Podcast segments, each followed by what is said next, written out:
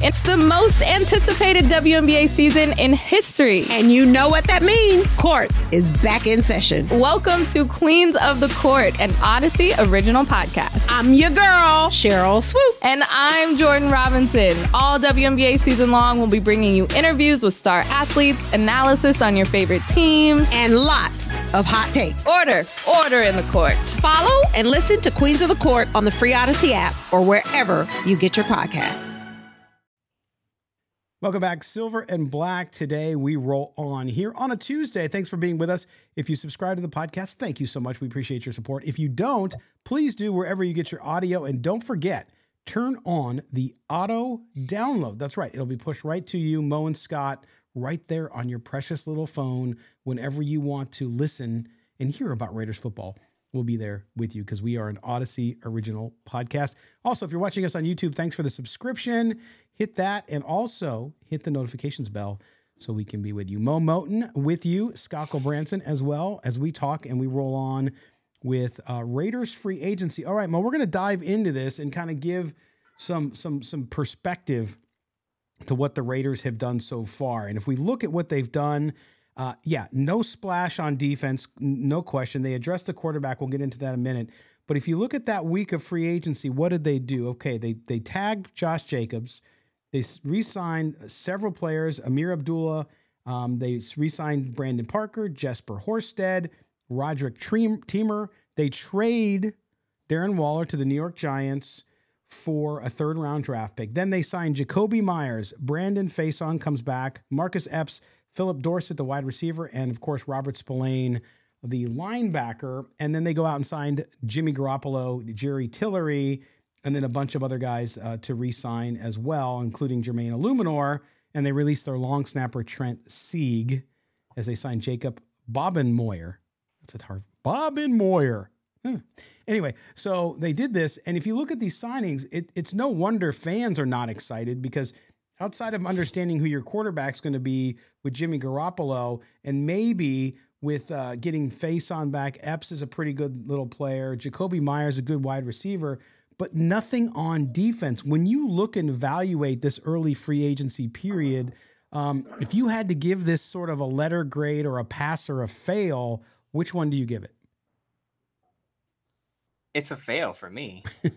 I mean, look, Raider, I, I believe is uh, Raider Beat on Twitter posted a question. What position has have the Raiders improved over last year? Mm-hmm. I had to stop and think about it. I'm like, nowhere. I mean, and, I and I tried to make the case for quarterback before the Derek Carr stands jumped on my back about this. Oh, and yeah. I'm not saying that Jimmy Garoppolo is a better quarterback than Derek Carr. If there was a quarterback draft, I would draft Derek Carr over Jimmy Garoppolo. But if you consider the fact that Jimmy Garoppolo is supposed to be a better fit for Josh McDaniel's system, you would think that you're going to get better quarterback play out of Jimmy Garoppolo than you got out of Derek Carr. So again, I'm not saying Garoppolo is a better overall quarterback than Carr. I'm saying if he is a better fit for that offense, you are going to get better production out of the position. But I, hmm. outside of that, there are no upgrades from the previous year on this roster. Well, I would I would argue that in one small tiny little way. You ready? Now now I've been very optimistic lately and people have been very negative about it, but I'm going to tell you that although they have to me the best wide receiver in the game, they got better at wide receiver. Just saying. I'm not saying that's a point of emphasis they needed to have. They needed defense, right? So I think that's where this coming from. But I would say with Jakobi Meyer and Philip yeah. Dorsett there that they're better at the two and the three or the slot and the 3 mm-hmm. like that. But but again, that's maybe semantics. But I agree with you. When you look at all of the signings, and to your point, and to the point that Raiders beat made with their poll question, where did they get better, especially on defense? And the answer is nowhere. I mean, they they just didn't, and and that is a big concern. And I, you know, I was saying the last show, boy, I think they're going to make a move on defense. You and I kind of talked about that, and they didn't do that, or they haven't yet. And so it makes you wonder. We started the show talking about quote unquote the plan um, it's hard to know what the plan is here unless they're on a two year plan and they're just not saying it, which is we're going to hit and draft this year. And then next year we might sign a free agent when we get some of this money off our cap and then have to draft another good year. So I, I don't know, Mo. If you had to guess, what is it? I think I kind of touched on it in the first segment. There, there is in a rebuild year. Again, this is year two under Josh McDaniels and Dave Ziegler, but this is probably what you see a lot in year one of a rebuild. Yeah, initial year of a new coach and a GM. So, yeah.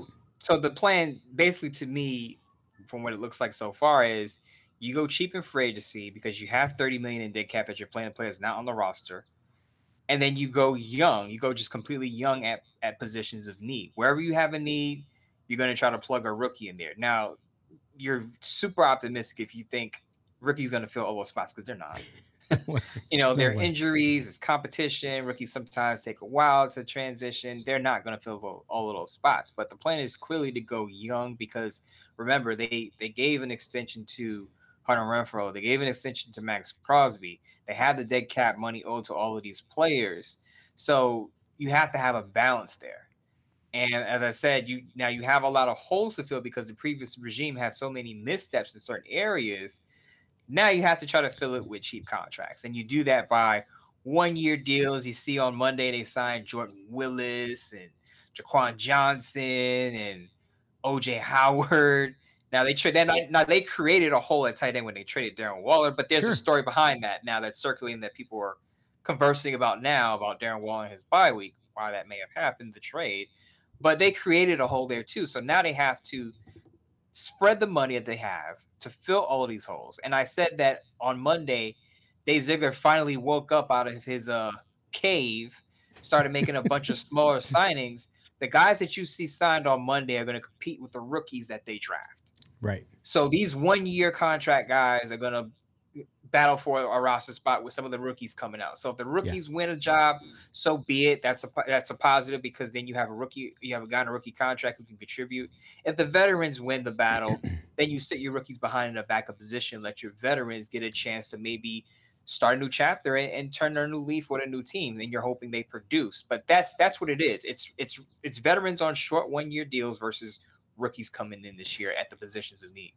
And I think some of the some of the the angst and the and the the the kind of head scratching for the fans is that you look at Spotrac and you see the Raiders have spent the fifth most in free agency this year, and you're like, for what? I think that's part of it, right? When see when you just look at the dollar figure and you think, wait a minute. But I also think if you look at it from the perspective of what we mentioned earlier, which is if you have guys that don't fit your system, even backups, and all that, you have to clear them out. So I think a lot of these guys you're talking about exactly roles where you're going to compete with a rookie or special teams roles. Uh, these backup roles, they're bringing in people they believe can play better in their system. It's not sexy, and in fact, it's the opposite of that. It's sort of like the sausage making uh, of football, which is yeah, you, we gotta we gotta get guys in who buy in, and that means we're going to have to take it down a notch, even though we're spending this money just to get things on an equal foundation here so we can build it the way we want. Then, of course, the onus is on them, including Dave Ziegler, to build and to draft and to later on get free agents that will supplement that class to, to turn this team around. But I agree with you. And I just think that people are, they're looking for some hope. They're looking for, hey, at least they got a player up front on defense, or hey, at least they got a, a, a safety because we need a safety. They're not seeing that, Mo. What's the chances they do see something like that between now and the draft? Well, here are the two names that I really like. Suppose I think Rapoport, Ian Rapoport of NFL Network said that the Raiders have a visit with Austin Hooper. I think that's a solid move a at the tight end position because he could start right away. And I think Austin Hooper with the rookie tight end and our guy Jesper Horsted as a three tight end room – I think that's pretty solid. So if they get Austin Hooper, that's a good get. The other name that I was hoping they would close the deal with is Andrew Van Ginkel. Now, half of Raider fans don't know who Andrew Van Ginkel is, but I'll take you back to 2020. Andrew Van Ginkel probably had his best game against Reds, but that's not my evidence to sign him. Overall, he's a pretty good edge rusher number three behind Chandler Jones and Maxx Crosby. Just look at his numbers, just look at his production. Ask any Dolphins fan who Andrew Van Ginkel is, and they'll tell you who he is. And I think he's a solid rotational player. Because let's remember, the Raiders tried to fill that third edge rusher role because they don't seem too fond of Malcolm Koonce. Malcolm Koonce didn't play a lot. I think he played 6% of defensive snaps last year. Mm-hmm. The Raiders tried to basically replace him. They signed Jordan Jenkins, they signed Kyler Fackrell, and both those players got hurt with season ending injuries before week one.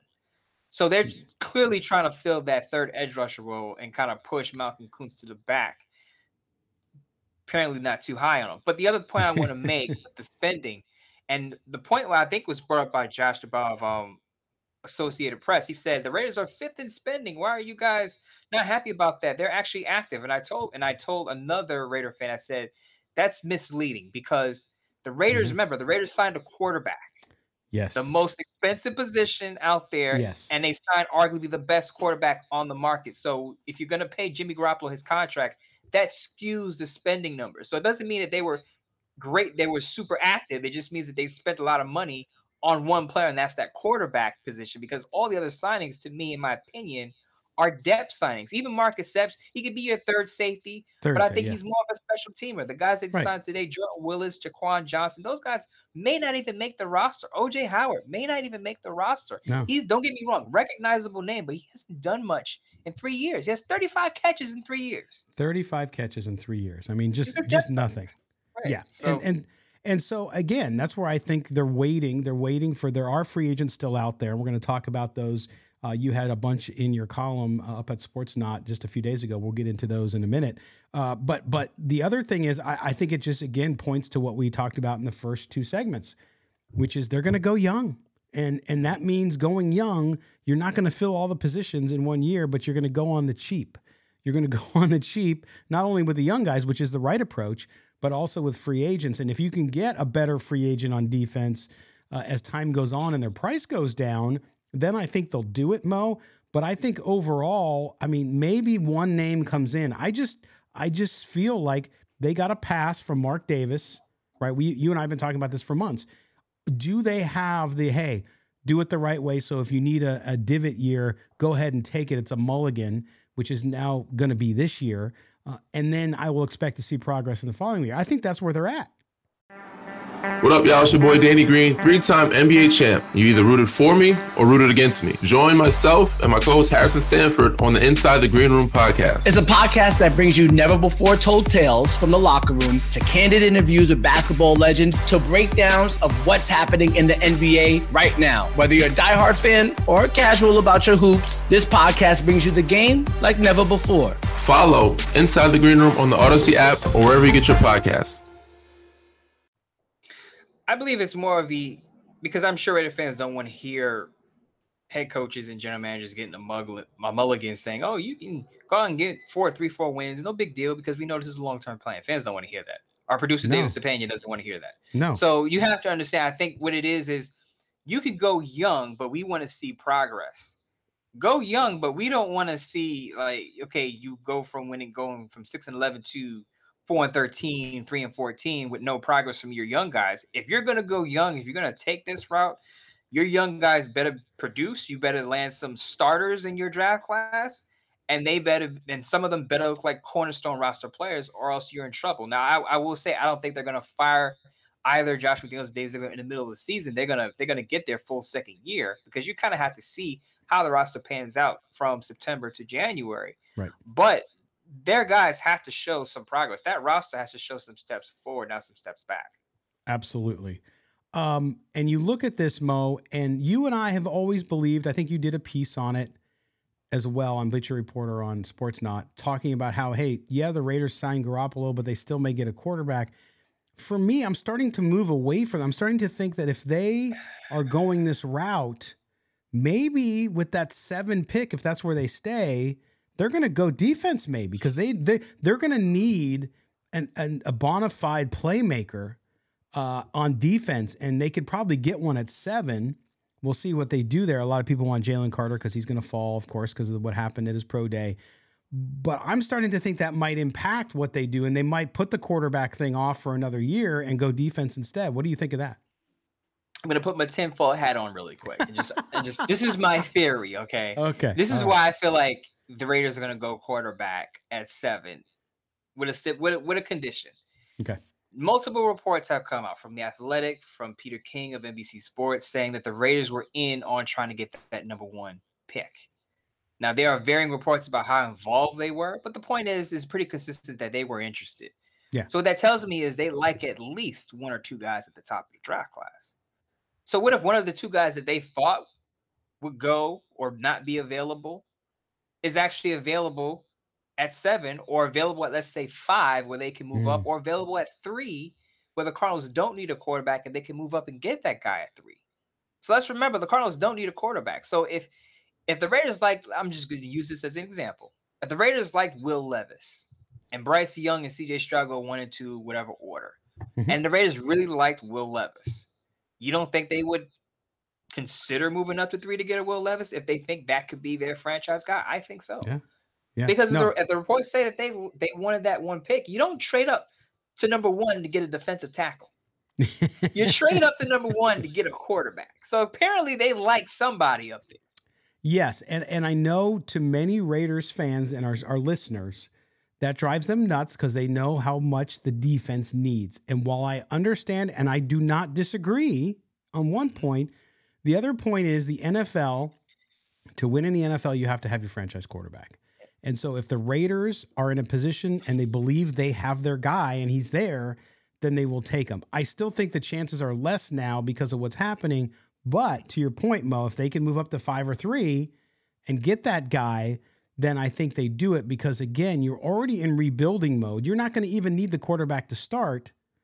But if you're in that rebuilding mode, that's your number one. You still have all those other picks. You have 11 other picks in the draft. By the way, you could take, you have an extra third. You can trade the two threes for a two and a future uh, pick to move high in the second round and grab a good defender because the, the the draft has a dearth of good defenders from up front to cornerback and some linebackers even. So you can you can package those picks and move up into the second round and get another pick there and get that that playmaker on defense. So you get your franchise quarterback and a defender and then yeah, then it falls off a little bit and you got to hit on some later round picks but there's always things you can do there. And I think that's, again, what I was saying about chess game.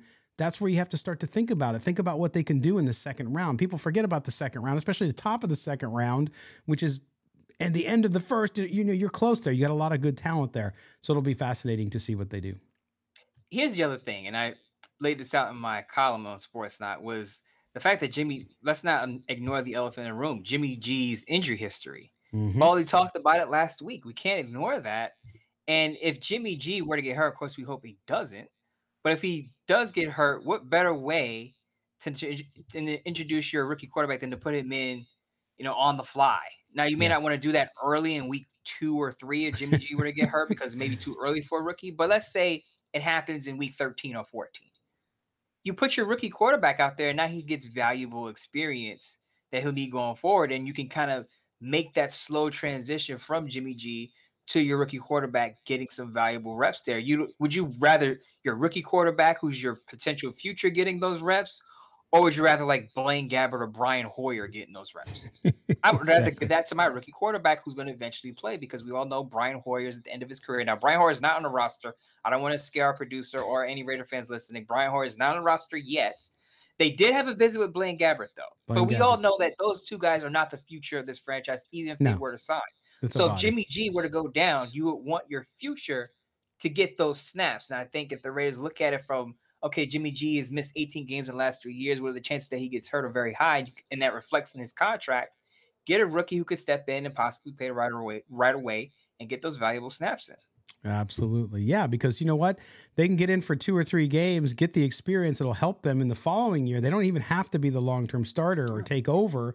They just got to fill in and get that experience, get those early rookie jitters out so that when they hit mm-hmm. camp in the second year, they're ready to maybe even compete for the job, even though Jimmy G will be on his second year and he'll probably be around for that. So good stuff. All right, we're going to step aside, take our final break. When we come back, we're going to get to Mo. What? Who's what's the best of the rest out there? So if if the Raiders are going to do something to improve that defense or fill some other holes, what could they do? Mo did a list. I think maybe one or two of the guys came off the list already, but we'll talk about that when we get back here on Silver and Black today, an Audacy original podcast with Mo and Scott. Don't go anywhere.